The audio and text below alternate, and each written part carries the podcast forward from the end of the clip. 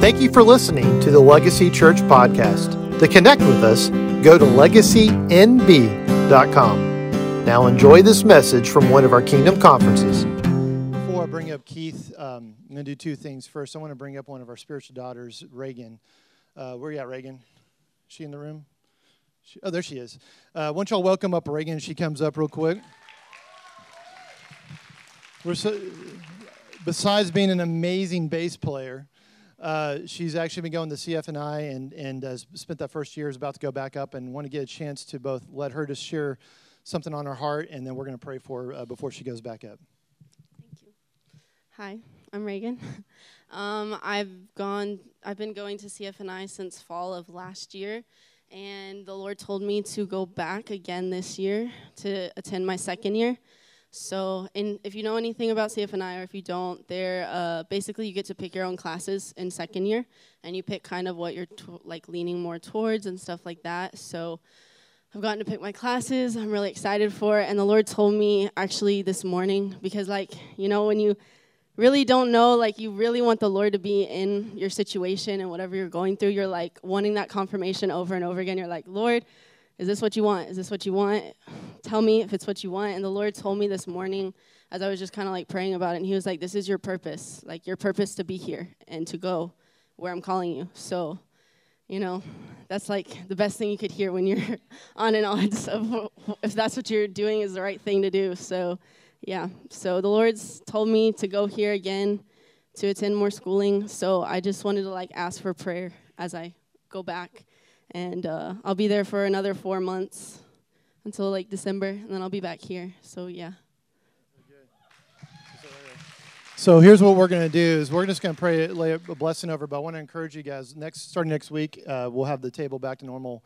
Um, we'll have uh, a letter that she wrote, so you can remind you of that to, to partner and pray with her. And if you want to sow seed in her, sow seed in her. But really, sow your prayers specifically in because she's a world changer and she and we're so really proud of her. We love their family, um, and uh, I just want to tell you, you're my daughter, in whom I'm well pleased, and I see you continuing to take that and run it. We have this running joke. She's my favorite, and, and my, my natural kid's like, "What?" I said, "She's my she's my favorite." You know, Jesus blood child. You know, it's okay. It's gonna be okay. And and so there's there's no competition in the kingdom, right? Uh, so Father, I just say, Lord, your favorite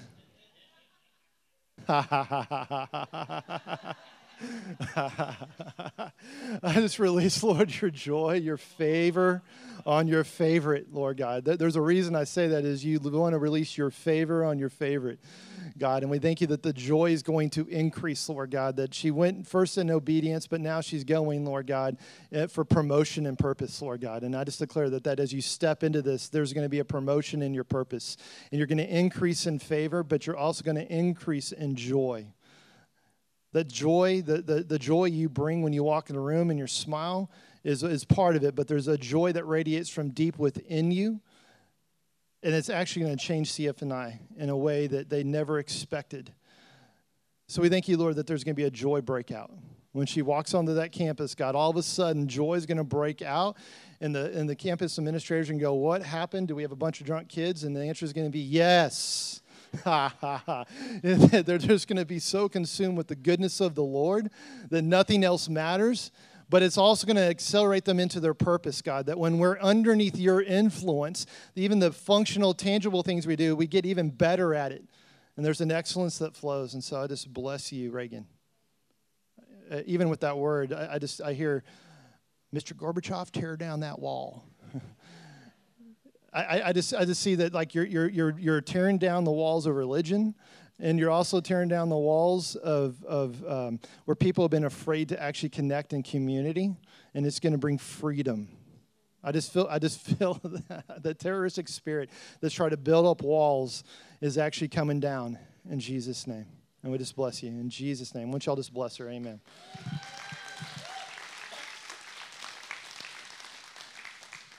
Oh man, so good that we had a great weekend. I, I, want to want to be real brief on this. This is our first uh, Sunday of the month where we take up our first fruits offering, and so if you want to go ahead and get your offering ready, if you need an envelope, go and raise your hand. One of our ushers will do it. Uh, if this is your first time here, we only do this once a month because the Lord had given us a specific instruction. Part of that specific instruction was is I want to worship I want you to teach people to worship me in all things and especially in giving. But there's another part of this and even as Keith and Heather were talking this week and it really resonated inside of my heart is this is about training you on actually handle handle wealth. It's also training on how to handle and hear the voice of the Lord. This is not about compulsion. This is about, Lord, what is my seed? What is my bread? And what is something that, Lord God, you want me just to be able to enjoy? Right?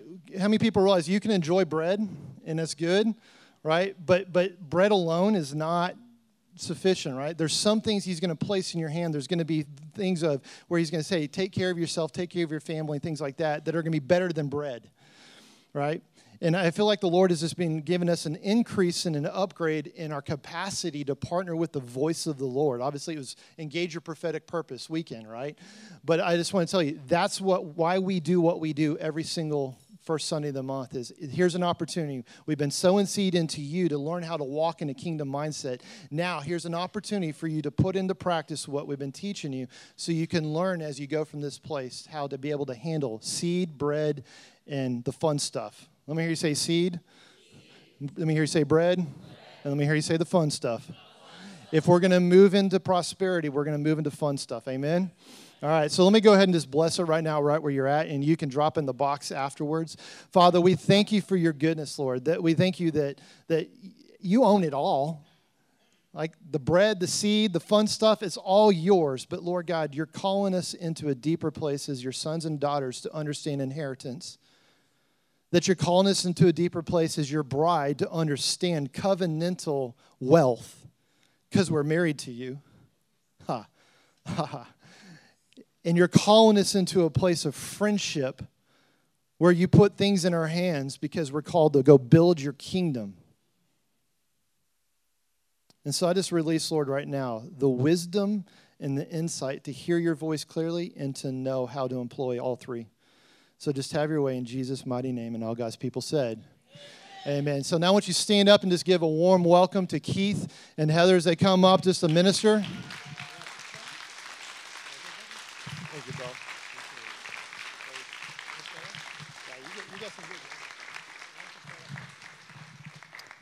Well, good morning, good morning. We have just had the best time being here with all of you. Yesterday was a great time. How many of you guys were here yesterday? Yeah, and Friday night. Just such a good time. And just, you know what? God just showed up, didn't He? He showed up in a very personal, tangible way for us and released a little bit of joy and released a little bit of healing and just power encounter. It was just fun. Like we just had a really great time. So thank you once again for having us and hosting us so well. Um, I just want to just pray one more time as we start into the next session, next next little little bit of the service. But Father, we just thank you so much, Lord. We just give you honor and glory and praise for all that you're doing, all that you've done. Father, I thank you that you who began a good work in us is faithful to carry it on to completion. And I just thank you, Lord, that just as you are dropping new mantles down for us yesterday, Father, those are still, I just see them still. I see the Lord just dropping mantles for us just to grab onto today. And things that maybe we've laid down in the past, like it's time to pick those things up again and move forward with a green light. I just feel like there's a green light over you, over this house. There's a green light to move forward.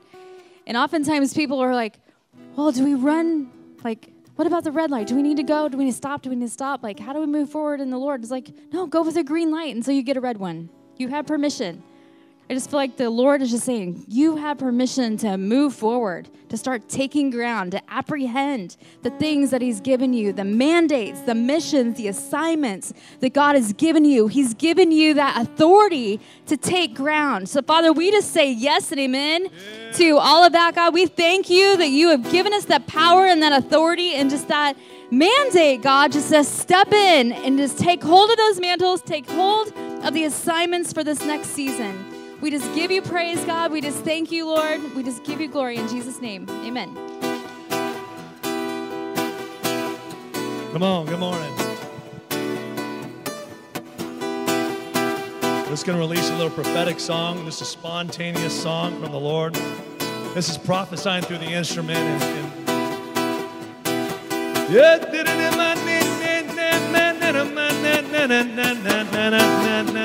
and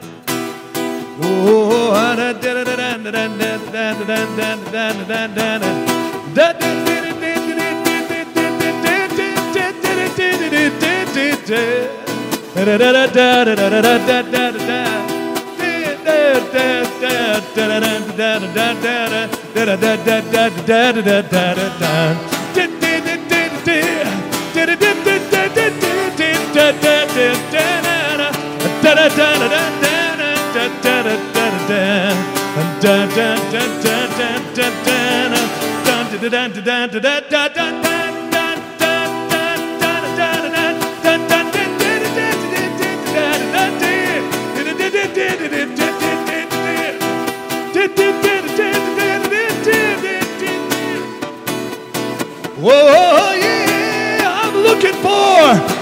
Looking for some disciples in this place. I'm looking for some warriors in this place. Someone that'll leave the crowd behind. Oh, did, did, did, I'm looking for David's mighty man to go and pick a fight with the enemies. I'm looking for David's mighty men who are ready to pick a fight with the enemy. Are you going to be a crowd surfer or a disciple? Are you going to be a crowd surfer or a disciple? Are you going to be a crowd surfer or a disciple?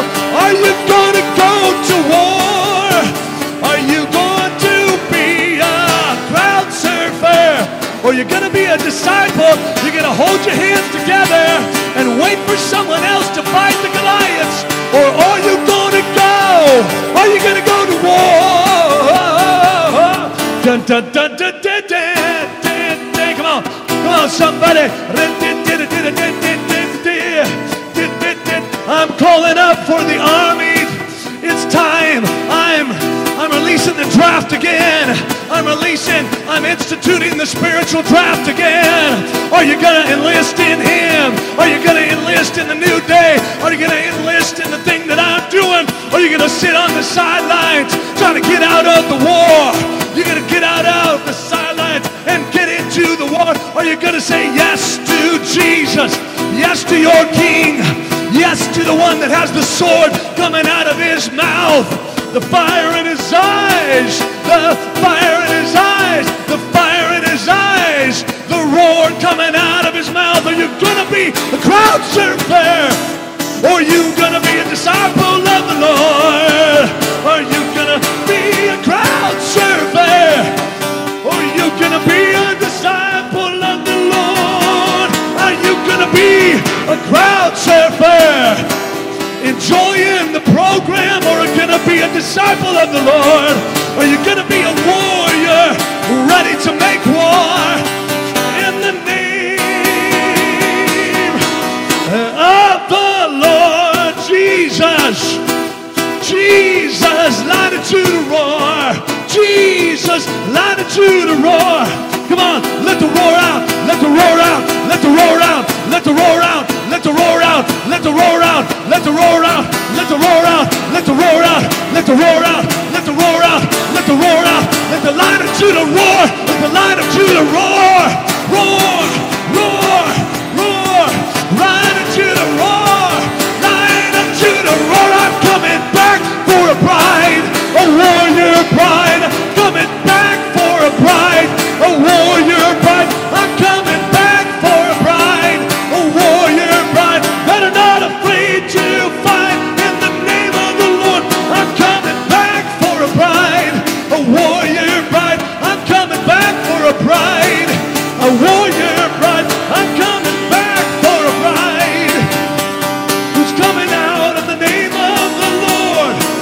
Are you going to be a crowd surfer? Are you going to be a disciple?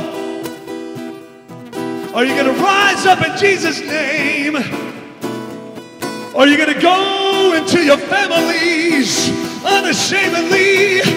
Release the glory of His fame.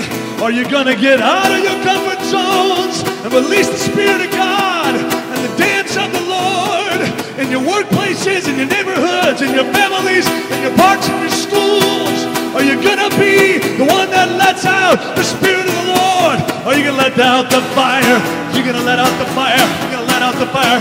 You're going to let out the fire. You're going to let out the fire. Are you going to let out the fire? Are you going to let out the fire of the Lord? The eyes of fire coming through your eyes. Eyes of fire. Eyes of fire. Are you going to be a warrior for the Lord? Yes, Lord, I'll be a warrior for the Lord. The warrior bride for the Lord. Oh, saying, hasten the day of the Lord. Yes, I'll be a warrior for the Lord. I'll be a warrior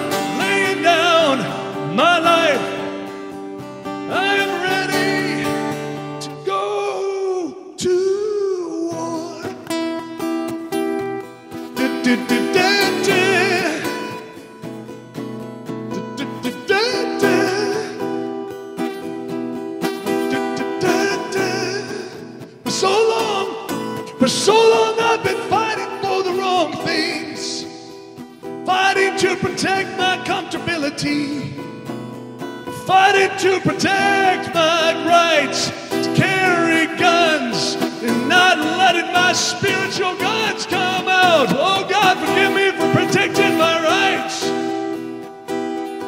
for, for protecting my rights to be right, for protecting my bitterness in this life. Oh God. Forgive me, Lord Jesus, for protecting my right to be offended. Oh God, forgive us, oh God. We gotta let that go. We gotta let that go if we're in the army of the Lord. Remember Peter?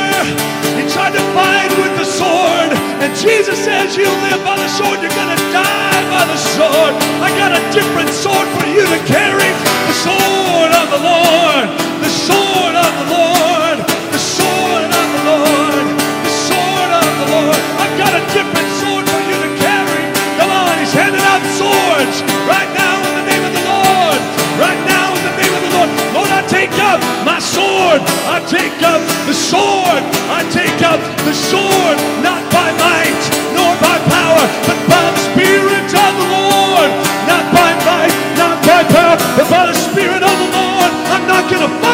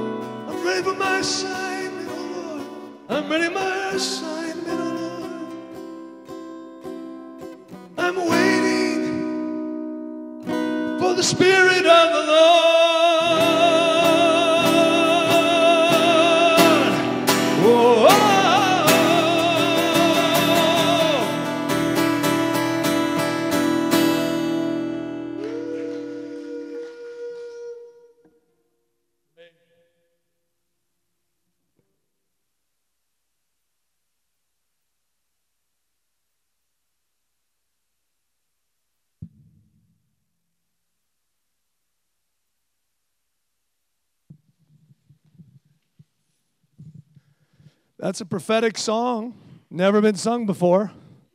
We got to get the recording of that. That needs to be sung again. Number one hit for Sunday morning right here in Texas. powerful warriors here. Got to be fighting the right battle. Poked up a little spirit when I sang about the guns. Said, Don't mess with my guns. Don't mess with my guns. Jesus had to confront Peter's guns in his day.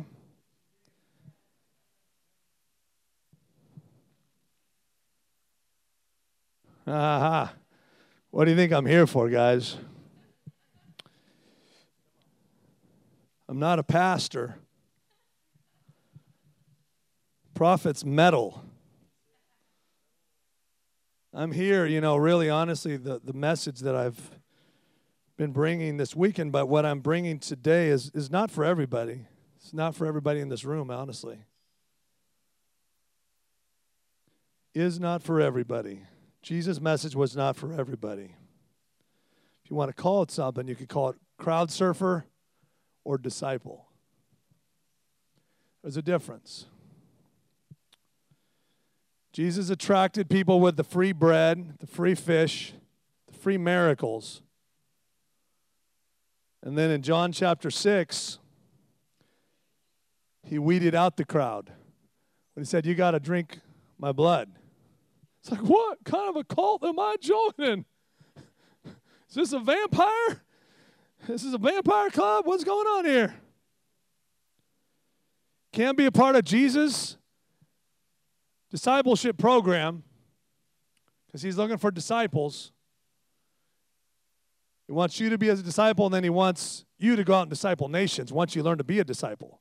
Disciple means learner, teachable, you can't be teachable if you're not humble, willing to be moldable.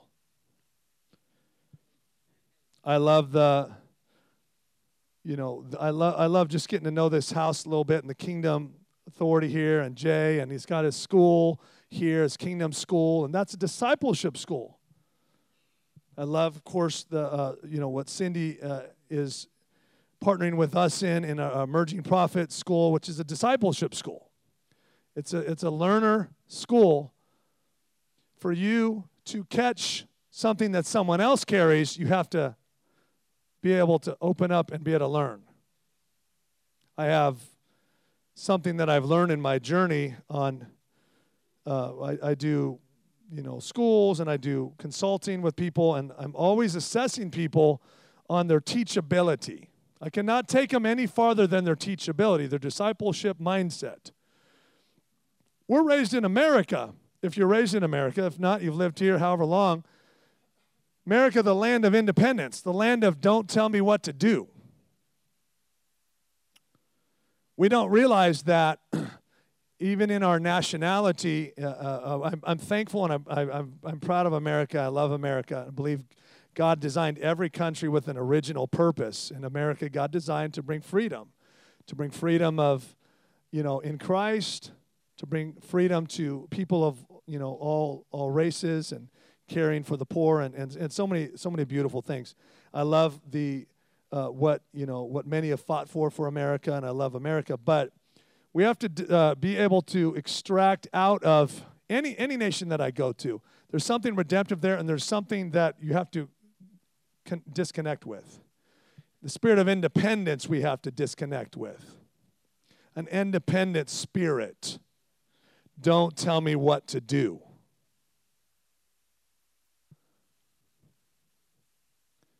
Now, there was a time where, like Peter and the apostle says, they were told to be quiet. They says, we cannot help but continue to speak. So there is a time to speak. This is not a compliance message. Okay? Because if you've been around me all weekend, you know I'm a warrior. I'm going to stick it to the enemy. I'm going to push against religiosity. There's not a quietness in my spirit, but I've learned when I have an independent spirit, it is not good. A rebellious spirit. Sometimes I have a rebellious spirit because I hate religion. You can hate something that you sh- that you you know that's not good, but you're going about it with the same spirit of the enemy. How do you take down something without having that same spirit. You can take down control with rebellion, and both are spirits that partner together. So you have to be able to get rid of, if you're going to be used of the Lord, an independent spirit. And discipleship is all about learning to yield to the Lord and to imperfect vessels that He brings into your life to help take you forward. Discipleship is a mindset for me, it's not a hierarchical thing. Discipleship is not a message of honoring up, listening to someone above you, although there are people that God has given in your life, fathers and mothers, and oversight that you listen to and you learn from. But discipleship is a mindset where I am learning everywhere I go from people that are younger than me, people that are in my emerging prophet world, people that are older than me, people my of course my wife, you know, friends. Like I am a disciple, I'm a learner of the ways of the kingdom, which I'm always studying and learning. And I have to humble myself sometimes when I see someone, they're messy. Maybe they even hurt me a few times, but I can see something in them and I got to duck low and I got to be able to receive that from them. That's a mindset of a disciple. I have uh, the four levels, uh, or, or, five levels actually, of discipleship that I'm looking for. One of them is um, the first level, and you can kind of assess where you're at in this uh, today on whether you're a disciple or not. The first level is the person that says, I don't want you to speak into me, and I will tell you if you try to speak into me. I do not trust anybody. I don't want anyone to speak to me. That's someone with a wounded spirit. They've been hurt in the battle. They, uh, the scripture does call them a fool, but I understand Proverbs 9 uh, 7 says, Don't speak into a fool, they will scorn you. When you speak into someone that's been wounded, they have an orphan heart, their immediate response is disagreement. If you are always disagreeing with everything, if you have a disagreeable personality, there's probably an orphan in there. Somewhere where you got hurt by someone that you respected and loved, and uh, that, that was a father, a mother, spiritual leader. And so now you are pushing against out of hurt. So you have to get healed from that, or you can't be his disciple.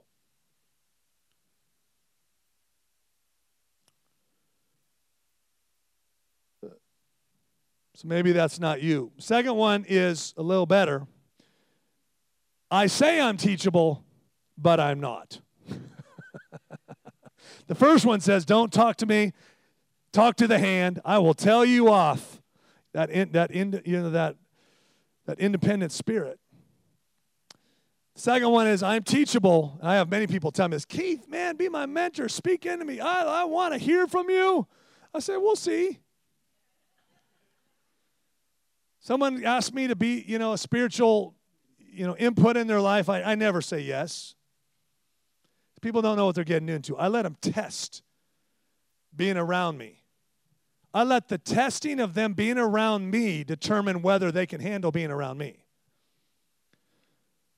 We're supposed to learn from the prophets and apostles, guys, in the Bible. They're, they're foundational to the church of Jesus Christ, even today. But apostles and prophets, it's not about just their teaching, it's about a mindset they have of battle. That warrior spirit that we were talking about there is what apostles and prophets, true, healthy, kingdom, connected to the body of Christ, apostles and prophets are warriors. They have a resiliency about them. They might be tender, but they are tough. And when I began to get around prophets for many, many years, for many years now, I was glamorized at first because I love the word of the Lord that would come out of their mouth. I love it when they read my mail, tell me details about my life. Presence of God would show up, prophecy, this feels good, the anointing's in that moment. But that is not what makes a prophet. A prophet is a foundation layer. Look, an apostle is a foundation layer, and you look at Paul. Paul was not easy to be handle, to be around. Why? Because he was protecting the purity of the gospel, that there was so much warring against it. Everywhere Paul would go, people would hate him, beat him up, stone him. He'd answer kindly. You want to be a disciple of someone like that? I started getting around those kind of guys. It brought all the offense out. It brought my level one out. I'm not teachable. Please don't speak into me. It brought my level two out. I say I'm teachable, but I'm not teachable. For five years, I had a major prophet speaking into me. Many of us would be, oh, wow, this would be so awesome to be around this person if you knew who he was. And inside of me, I would always have a disagreement towards him internally. I don't know if he really knows what he's talking about. I don't really know if he really cares about me, really knows me. And there was a, um, uh, it was probably five years in or something. He, he, he said, you know what? At some point, he said, you know what, Keith, maybe maybe you should find another mentor. I, I don't want to hurt you. He was feeling like he was having to kind of come in hard because there was a resistance in there. When you're hurt, you have a wall up. You might not think you do, but if to everyone else, there's a sign saying, do not approach. do not touch this hot button, that hot button. I don't know, will come out. a snake will come out of the fire. Right out of sight. You didn't even realize was in there. Orphan spirits. I have been hurt. I do not trust you. You don't know me. I start speaking into people. Because by the Spirit of the Lord, I can read people pretty well. I can start speaking into people and articulating their strengths, their weaknesses, where they're struggling, where they're going. You don't know me. You haven't gotten to know me. You don't know me. you. I know you by the Spirit. They're saying you haven't spent time with me to prove to me that you are actually caring for me. Orphan always needs to be proven to that they are loved and valued. If you are an orphan, you are not ready for war. You are a crowd surfer, you love the free food. But you are not ready for Jesus to say, unless you're willing to give up all, get out of here. Jesus was loving to the crowd, and he was uh, required everything of his disciples. Unless you are not ready right now to hate your family, you are not ready for me. That sounds harsh. When Heather and I first came into the move of God in the late 90s, we'd come out of a third, uh, you know, third, uh, th- three generations of or for me, my family line of Pentecostal preachers, and I was preaching, you know, in, in, a church my dad had pastored, and I was now the pastor, and I was, you know, there to protect that legacy and to expand it, and to refute anybody that got in the way of it, and try to keep expanding it. And when we got, uh, we met some apostles and prophets that opened us up to there was more than we were currently operating in and we got uh, wrecked in, in, in such a good way, you know, for that. But it, when, when I began to step into the new, I didn't know what it was. It didn't. I encountered God in a way that said, This is right, but my intellect said, I, I can't get this. It doesn't fit my grid of how church should be, how God should be. And I wrestled, wrestled, wrestled. My family, uh, uh, you know, parents, grandparents, uh, relatives, my spiritual family, denomination, all those guys, this is not God. Stick with the tried and true.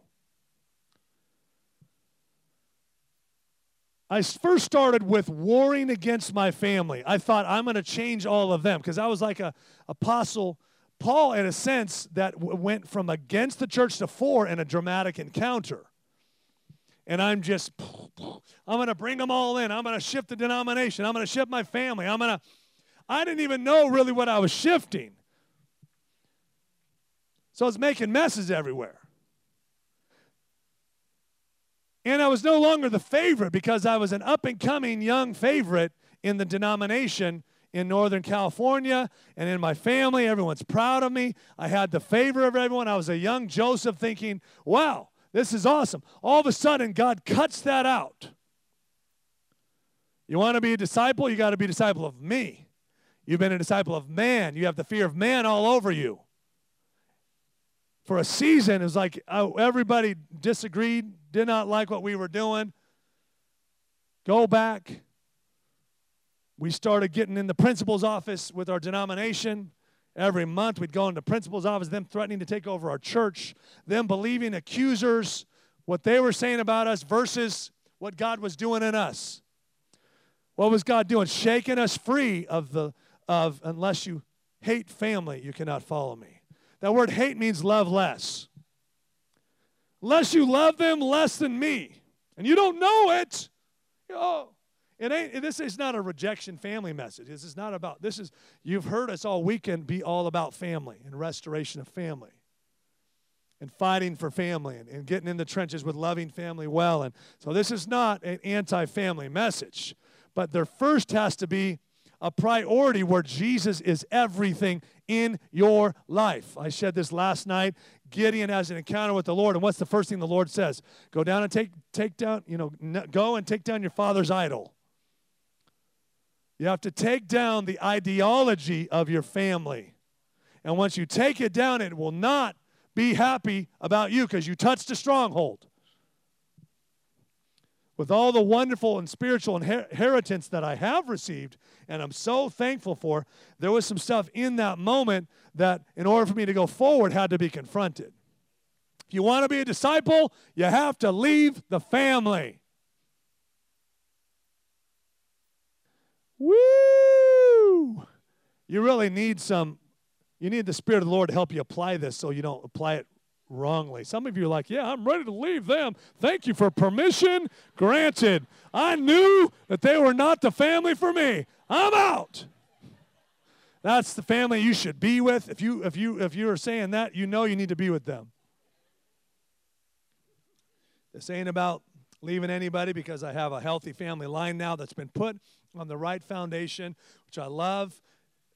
Every, gener- every generation, everybody, and I value, I have specific things I value about every person in that family line. I've gotten free of the fear of man in that family line, and now I'm carrying something that's taking that family line into the new day.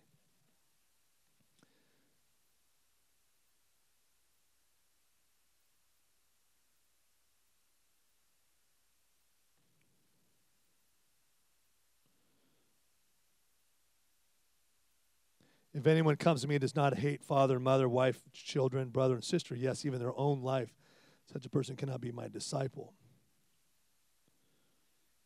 Jesus was, Jesus was tough with the dis- disciples. He loved the crowd, but he always separated it. There's the crowd and there's the disciples. Sunday morning, oftentimes, is the crowd. It's much larger. There's a different mindset for the crowd. But Jesus was always calling in the crowd for the disciples. First, let me go and bury my father. Another disciple said. Jesus said, Follow me and let the dead bury their own dead. Wow, how insensitive, Jesus. This is mourning season. Aren't you going to let me do all the things and mourn and go through this process and take care of all of this. What does that, what in the heck, what in the heck does that mean? You see it in the life of Ruth. Ruth, her husband died, and Oprah, uh, or, Orpah, Oprah, Orpah, Orpah, husband died. Naomi's husband died. There's three widows. And Naomi's going to go back to her homeland because she's heard that there's provision there. She wants to go and reconnect. And she tells these two girls, Ruth and Orpah, hey, go back. Go back. There's nothing for you in the future. This is a test. Do you want to be my disciple? If you want to live in the past, then go back. If you want to live where there's no longer life, go back. Sadly, when Heather and I came into the new move of God, our family was, we, we got free of the fear of man of our family and our denomination, had to go through that gauntlet. But then we had a number of people from our church that came eventually within maybe two years of us going after this. We want the old Keith back. Because the third generation, didn't, you know, Pentecostal, and our church was 50, 60, 70 years Pentecostal. And all of a sudden, we're not leaving Pentecostal, but we found even more. We, found, we, we had tongues, but there was a whole different view of God that He wanted to open us up to. And, we, and, you, know, you know, the joy of the Lord, part of what we're experiencing this weekend. So many things deliverance, inner healing, the prophetic, all like a whole new view of the Father. There was a whole new culture. There was more, but it was, they said, we want the old Keith back. And it was right, it was, it was, it was uh, two weeks before 9 11 happened, September. Um, uh, 11th, uh, 2001, that this happened. We want the old Keith back. We're giving you two weeks to go back, or else we're taking as many people out of the church as we can. We're going to take the finances. We're going to shut this church down. Stop being such a a hole. It was not pretty anymore. It was the real was finally there. We want it to be safe. We want the same. We're not wanting to go forward. I said, guys, I'm not trying to be an idiot. I'm strong headed. I've just tasted of his presence. I've gotten ruined by the more. I don't exactly know what it is, but I know I can't stay back there. I found that he actually talks to us, that he actually heals our bodies, that he actually, his presence is tangible. It's not just some traditional thing we do. I have to go into this. And sadly, they left and went back. And they, everywhere they went across our small town of 5,000 people, they spread all sorts of stuff about us. To all the pastors, with all the leaders, with the denomination. Sadly, a lot of them that believed it. But what was God trying to do? Get us to get our foundations off of what man thinks and onto what God thinks. Not an arrogant way, I don't care what you think, I'm on my own. No, we're not independent. We still need you know, God's put us with people, but there was something He was doing to free us. I mean, my wife and I recently, three years ago, moved to Southern Cal. We've been in Northern Cal my whole life, and then ever since we've been married, we've been in Northern Cal.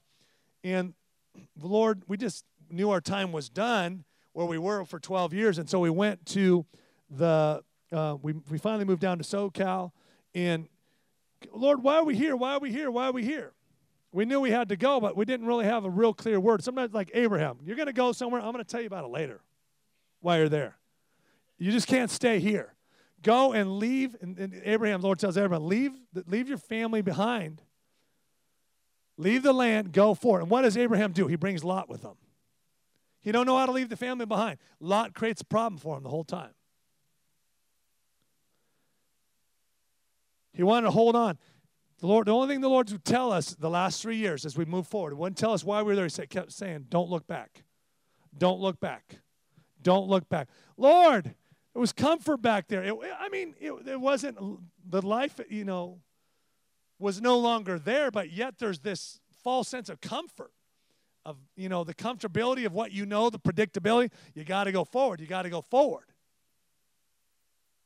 i came to the move into the move of god in 97 98, somewhere in there, kicking and screaming. I was against it. And then when I got, like, you know, man, God's, you know, turned me from against to for. And I'm like, oh my word, Lord, I never want to be on the backside of a move of God ever again.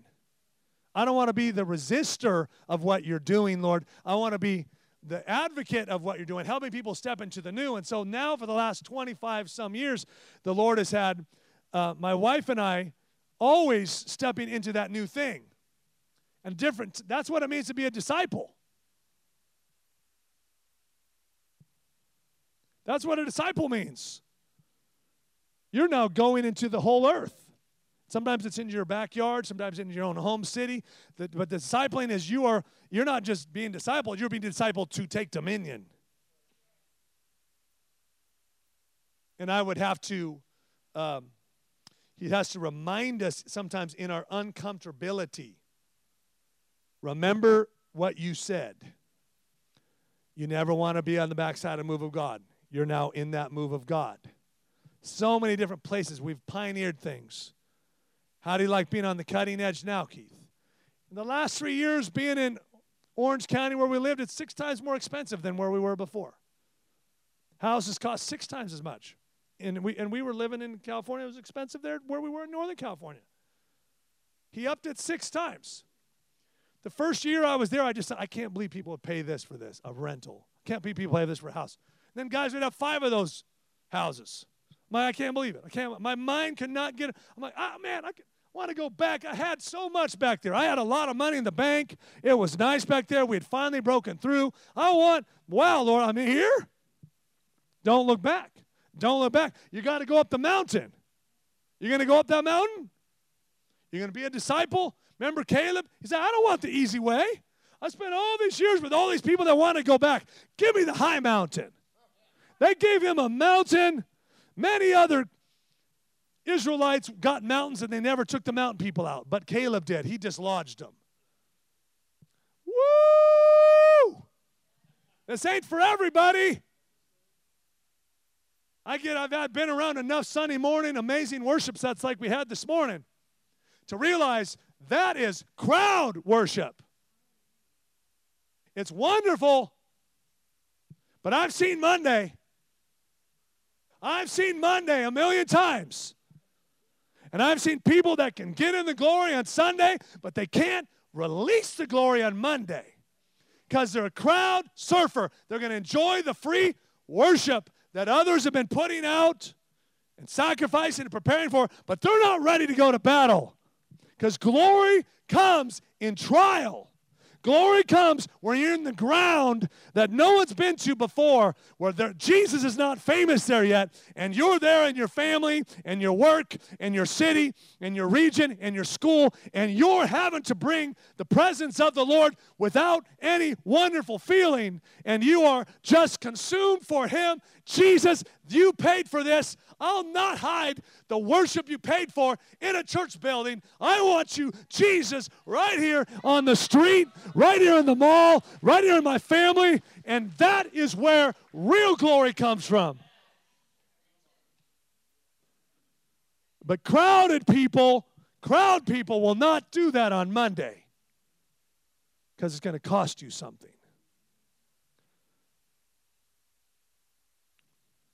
I live in Orange County. It's a rich county. So many times that richness has an allurement. You want to be dignified. Jesus says, unless you become like a child, you cannot be my disciple. You want to be a disciple versus a crowd surfer, you're going to lose your dignity. You can't enter into the kingdom of God. You don't realize how deep the fear of man goes God's had to have me do certain little things to try to break it loose, but I always have to keep busting that fear man off. He had me through a season where he had me go through seven cities with some intercessors. I had to wear a jester's hat and dance around through those seven cities. And we would come to our hometown of 5,000 people where everybody knows everybody. You're dancing through the middle street with your jester hat on. Even in that season, that was confronting my wife's uncomfortability with the antics of being a fool for Jesus. And then the Lord told her, You got to wear the jester hat.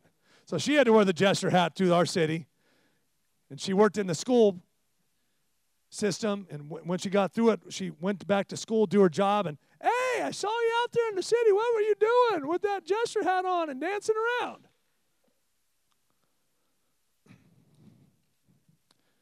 Fresh fire, Lord Jesus. Woo!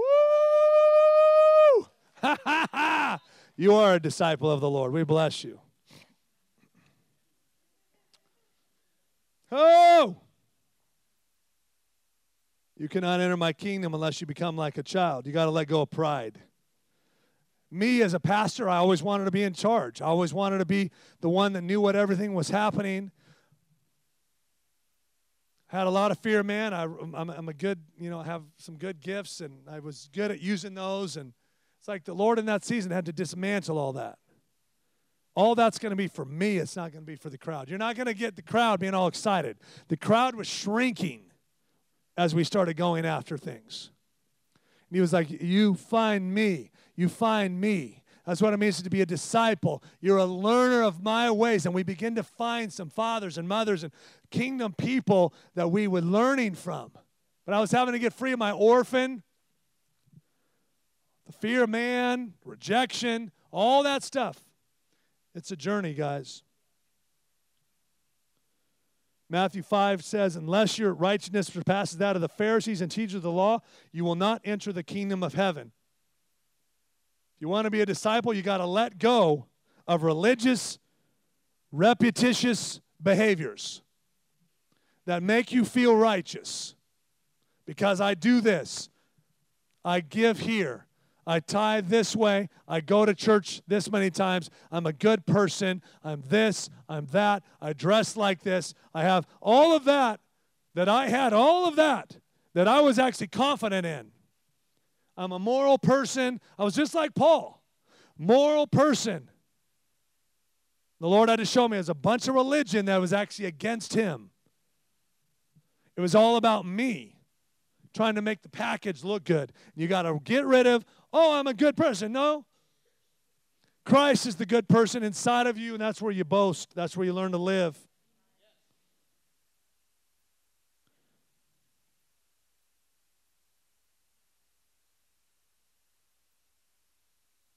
What's the drink the blood all about?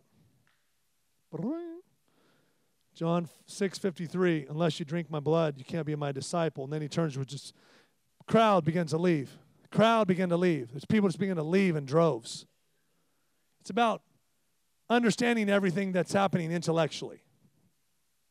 It's about intellectual intellectually being a part of something. I'm a part of something because I get it. God starts doing stuff in the spirit that you don't get. I remember having an encounter one time when there was an apostle and leading some worship with a violin, and I got caught up in the spirit realm, and I was just like, whoa, this is so awesome. I was loving the Spirit of God, and I realized literally when the worship stopped, I kind of came back into myself, and I'm like, wow, I am in my head so much. I realized the difference between being in the spirit and being in my head. And I began to speak this message of being about being out of your mind.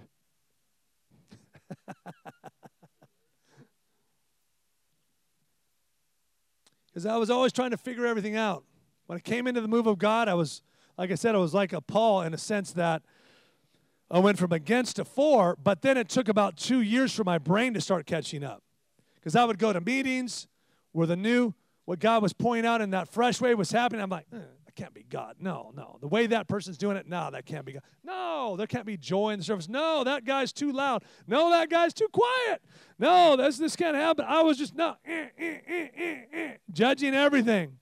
Got to let go because my brain, it was like The Matrix. I don't know if you ever watched that first m- movie, The Matrix, where they were like, we don't usually free someone when they get to a certain age because their mind can't let go. My mind was having a hard time letting go. And one time I went to a meeting and uh, there was a lady that was there that knew us. And she's like, I want to get this guy to prophesy over you. I want to get someone to prophesy over you. I said, anybody but that guy over there. This loud guy, looked like Yosemite Sam and Bugs Bunny, just root, Newton, fire, shooting. Like, I'm like, anybody but that guy? She brought that guy over. And he didn't prophesy in the normal, nice, comforting way, pounding my chest. This is what the Lord says over you, son. I'm going to do this in your life. And you think things have to be just so in the Bible, but I'm going to show you that it's in there. I'm breaking you free of some stuff because I've called you to be a general in my army. And then he blew on my stomach. I'm like, that's weird. The whole thing's weird. That's why I didn't want this. I was sitting there like this the whole time. Bless me if you can. Protect myself. I don't know if this is biblical. I don't get this. Prophesying through my walls of intellectualism. And I went home that night. We were staying at my parents' house for this conference over there. And in the middle of the night, there's I wake up and there's a wind in the in the room. In the room, literally is a wind. I'd never experienced this before. I didn't understand these kind of things.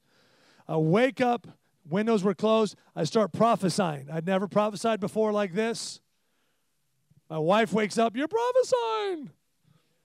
My parents, my dad in the morning, who were, were not for it at that time, son, I heard some wind up in your room. What was going on? I went back to the guys, the, the, the, the bald headed prophet that did that to me. I said, What did you do? His, his name, by the way, is Wendell. He's been my mentor, one of my mentors for the last 25 years. I went from against to for in one moment with him. And he said, Keith, you know what happened? You were like a Samuel and Eli's house. You're in your father's house. You had an encounter where you heard God, and your own dad interpreted it, helped, helped us, us see it. And he, he had spiritual understanding. He, he activated the prophetic in my journey. When I started getting around prophets, I started getting activated, but then I started getting understanding, and I started becoming like a, I was a puppy after that. Every time I'd get around him, we were three hours apart, I'd go and you know, pray for me, and just like watching him as he, I was just hungry, and you know, eventually he would turn around, you prophesy. And he started training me how to prophesy, and I began to step into the. But I had to first get through the offense of intellectual I don't understand this. Sometimes our tradition, it's not unbiblical, guys, with stuff we're talking about. Everything is in the Word. We just have a lens that does not yet see it. Jesus said, You study the scriptures because you think, and by them you inherit eternal life, but here I am, and you're resisting me. So they, they were intellectually, they were there, but they were traditionally stuck. They were not recognizing him there was the two men that were walking after jesus died. They were they were kind of weeping their hearts were burning. Jesus shows up next to them. They don't recognize him and they're processing together. He eventually takes some communion breaks the bread and their eyes were open. They say oh my word he was with us all the time. We're not our heart burning but we didn't recognize him. Some of us he's there but we're not recognizing him. The new thing will not look like the previous thing. But you can learn to step into the new thing because you know the new thing is uncomfortable. And I still bounce everything off scripture, off mentors. My wife and I process. We have a good vetting system as we move forward and continue to move forward in what God is doing. But it always costs you to be a disciple.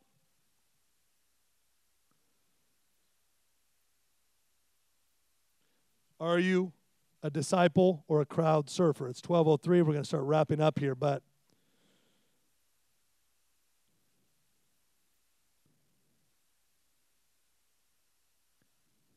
Jesus says, Teacher, I'll follow you. Uh, or, you know, in, in Matthew 8, it says, The teacher of the law came and says, Teacher, I will follow you wherever you go. Foxes have dens and birds have the nests, but the Son of Man has no place to lay his head. What does that have to do with? And being a disciple, you have to leave comfortability. Sometimes we look at these scriptures, oh, I'm homeless. I'm doing Jesus the will of the Lord. No, it's not about being homeless. For Heather and I, actually moving to a, a land where it's six times as expensive, that was leaving comfortability for us. That was learning to surrender our comfort of what we had before and then learn how to access the provision of God for that next level of provision. Every house we have bought, we've bought three houses now in our 25 years of being married. Every house required us to go beyond what we can naturally afford and to hold on to the promise of the Lord, which is never rational. It says, You can have this house. You can have this house. You can have this house. Every season, it was a stretch. And when we got to this new land the last three years, it was six stretches. I say in my mind, I can't even do this. Like, like, why am I doing this? I could be living in luxury over here. Why am I pushing into this? And God met us. We got supernatural provision. We learned as an entrepreneur, not just getting random provision, but how to make the money necessary to get into that place. And the whole thing has not been comfortable. Everything about it's been go back, go back, go back. No, Got to go forward, but ah! That's why you got to have joy because the pain, the stretch marks require joy uh, to be oil to you. Ah! Unless you will take up your cross. Ah! You cannot be my disciple. But who is the one that's going to be listened to today? Who's the one that's going to make the change in the world today? It's not the crowd. It's not the mob that's like, do this, do that. We stand against this, we stand. No, it's the warrior, disciple that grabs a hold of the promises of God on Monday through Saturday. And they come to church on Sunday to celebrate the fight that's happened all week when they're out in the real world taking the ground. Believing the promises, worshiping when it's uncomfortable, getting free of the fear of man over and over and over again. Sometimes I'm on my street, sometimes I'm on the beach in front of these 30, 50 million dollar houses, and I'm, oh, Jesus, I love you, Jesus. Whoa, you're worthy. I got to take the worship here out there because I'm like, I want to please these people. I want to look good in front of these people. Nope. You got to crush that fear man again. You can't be my disciple if you're not willing to give up all. If you're holding on to your dignity, I got to look good in this environment. This is not the correct place for that, Keith. The enemy don't mind if you have a little fire. Just keep it in the fireplace. That's what a politically correct spirit is. You might be mad at what's happening in the nation, but do you have the same spirit that you're mad at? Politically correct. It's not about I'm holding on to my guns, I'm holding on to my rights, I'm holding on to all that, and I'm not against any of that. I got no problem with any of that. But honestly, the Lord did show me that is a security blanket He wants some of you to let go of your guns. You may not want to ask me back here in Texas. You might pull out guns. I don't know. Everyone might pull out of guns. Or you get out of here. I don't know, but there was a there was a there was a there was a one of those things that you put the guns in right here in the spirit safe. There we go. I went through a season living in Northern California. We lived in pot country before it was legal. Many years ago, I, I lived there, and for a long time, we had people tithing us off of their pot takes and uh, we didn't know it. Said, oh, interesting. You know. I mean, we had a bunch of rebellious hippies in the, back there that God had as pastor for the first 11 years of our of our journey together, and um, we, you go. You, I love walking in the woods and the redwoods and all that and nature out there, and I'd go do walks out there, and it's like you you'd always meet wild, or you you meet people's dogs off the leash.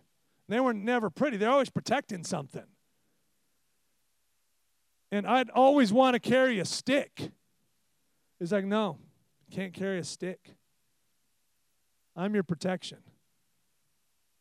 And I'd be out there and I'd be, I remember one, I, I just, I had had these dogs coming after me and it's just no fun. And you got, ah! you know, you got to, ah! you know, and you, it's just like you, they're they're big old sort of thing. And that's just like, oh my word. And one day I'm like, I'm bringing a stick with me. I'm bringing a stick with me. So I brought this stick, and there's this dog, pit bull, coming at me, and it's just like I, this stick breaks. Uh, you, uh, breaks. I'm like, fine, Lord, have me. And this dog comes up behind me, sniffing me, right, and then everything. Doesn't bite me or anything, but it's like, I'm not saying this is this is not a for or against anything, God. Just hear my heart in all this. It's not, it's if you want to be his disciple, there comes a point where Jesus tells his disciple, hey, you got a sword, get another one. He provokes that thing. So, oh wow, he's giving me permission. Let me load up. Let me, I got all my guns, I got all my swords, I got all my stuff. And what happens? Then Peter takes the sword out. Now's my time. We're going to take you to the top. Chops the ear off. I'm ready to die for you, Jesus. Jesus said, Hey, that's not what we do. Live by the sword, you die. All of a sudden, he gets exposed. That was actually fear responding in that moment. There's a time for the sword, and there's a time not for the sword. Which one is it? Is he truly your king? Is he truly your protection? Is he truly your provision? Because if you're going to be his disciple, you cannot have your strings attached to someone else being your provision, even your spouse. Your protection attached to your spouse or your friends or your family or your government cannot be your protection. It doesn't matter what happens. Of course, I want the protection. I want the borders. I want all the things that are good for a good, healthy country. Despite what it is, I know the Lord is my protection. He's my provision. He will give me favor. He will cause me to prosper in this land because He's the one I trust. And when you have that, then you actually have a power to speak to people on either side of the pendulum on the subject that is at hand because you've learned to truly trust in the Lord as your protection, It was the test in the desert before they could go in the promised land. They had to learn three things Is he my protection? Is he my provision? And is he my identity? The same thing Jesus went through. I said this last night or whatever, and we'll close with this. This is my second preacher closing. Uh, he said, a, Jesus was tested the same way. If you're God, throw yourself off the mountain, uh, off the temple, the protection issue. If you're God, turn the you know rock into bread, the provision issue. If you are God, the identity issue. If you really are the Son of God, Jesus had to pass all those tests. You got to pass the same ones.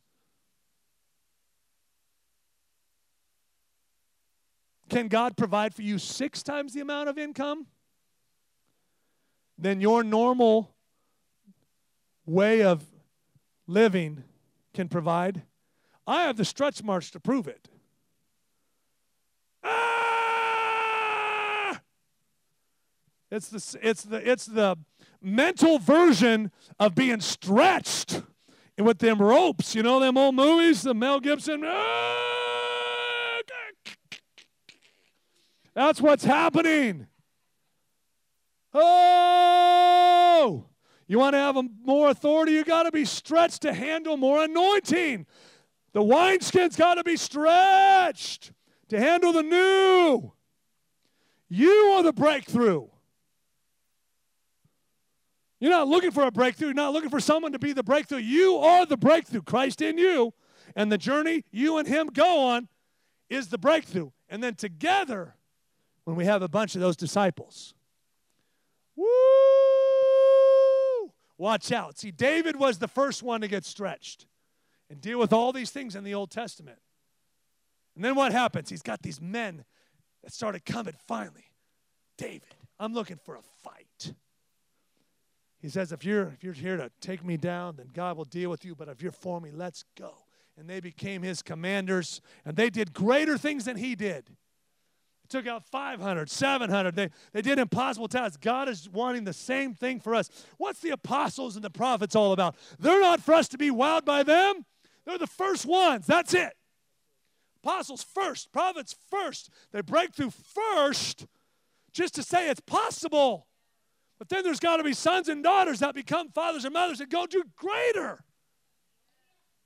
That's what this house is meant to be. How much territory can we bring of the kingdom of God until the king himself returns? We are here to occupy until he comes back, and it requires disciples, not crowd surfers. That's my Sunday morning message, and I'm sticking to it. Woo! There's a couple of these books left. It's time to engage. This has the same spirit of the message that I just shared today how to take your land, the things that are needed in your land. And um, who here uh, was not able to be here this weekend because you're watching three kids? Who was watching three kids this weekend and it kept you home? Nobody? Four? Going once? Going twice? Do we? All right, we bless you. I, Here, let me give this to you. And we bless you. We bless you for engaging the next generation and, and going after, you know, loving on them and creating a safe place because those are the next generation warriors. And that's many of our calls should be focused on raising up the next generation to be warriors. So we bless you and just pray the Spirit of the Lord's on you. You're a woman of royalty. The Lord has set you apart to Himself. And I just see the Lord blessing you in this season, refreshing you, bringing just inheritance, uh, unexpected inheritance to you. And just like he, you have learned to be thankful, and God is so pleased with you, you've learned to carry the joy of the Lord and just keep going. That joy of the Lord has strengthened you. And I see that you have a spear because God's given you the Spirit of the Lord. And it's something that you can just take out the enemy in intercession with, and it has a long range. That spear can knock out the enemy that coming against the people that you love. So I just bless you. Lord's bringing reinforcements. Thank you, Jesus. Well, Lord, we just thank you so much for this day. We thank you so much for this beautiful weekend we've had together and, this, this strategic place, Lord. And I pray that people that are here would, that Lord Jesus would, would answer the call to be discipled. Whether it's going through discipleship school like Jay's Kingdom School or the Emerging Prophet School or some other thing that's happening here or somewhere else. I, or it's just, just saying yes to the, to the Lord and yielding to his discipleship um, process. We say, Yes, Lord. We say we're teachable. I only gave the first two levels. The third level is I am teachable if it comes to me. The fourth level is I'm teachable and I pursue it. The fifth level is I'm teachable and pursue it, and when I get whacked upside the head, I receive it with joy. And that, that's that's the level God wants to keep taking us to those next levels. So I pray literally, Lord, you would just put a teachable spirit on each one of us. And Lord, if we've been hurt and wounded, there's if there's a bit of orphan in us because we've been damaged and dinged up by fathers and mothers that misappropriated your heart and, and didn't represent you well, spiritual or natural or, or leaders, Lord, we just forgive them right now. I pray you release a healing grace over this house, and I think that there already is a healing grace. But I pray that this would continually be a well where people can come to get healed, to again get repositioned, to get sent out into their place of battle to expand your kingdom. In Jesus' name, amen. Thank you, guys. Bless you. Thank you so much for joining us as we seek first after God's kingdom and release it to transform lives and cities. If you would like more information about how to grow in the kingdom or connect with Legacy, go to our website, www.legacynb.com.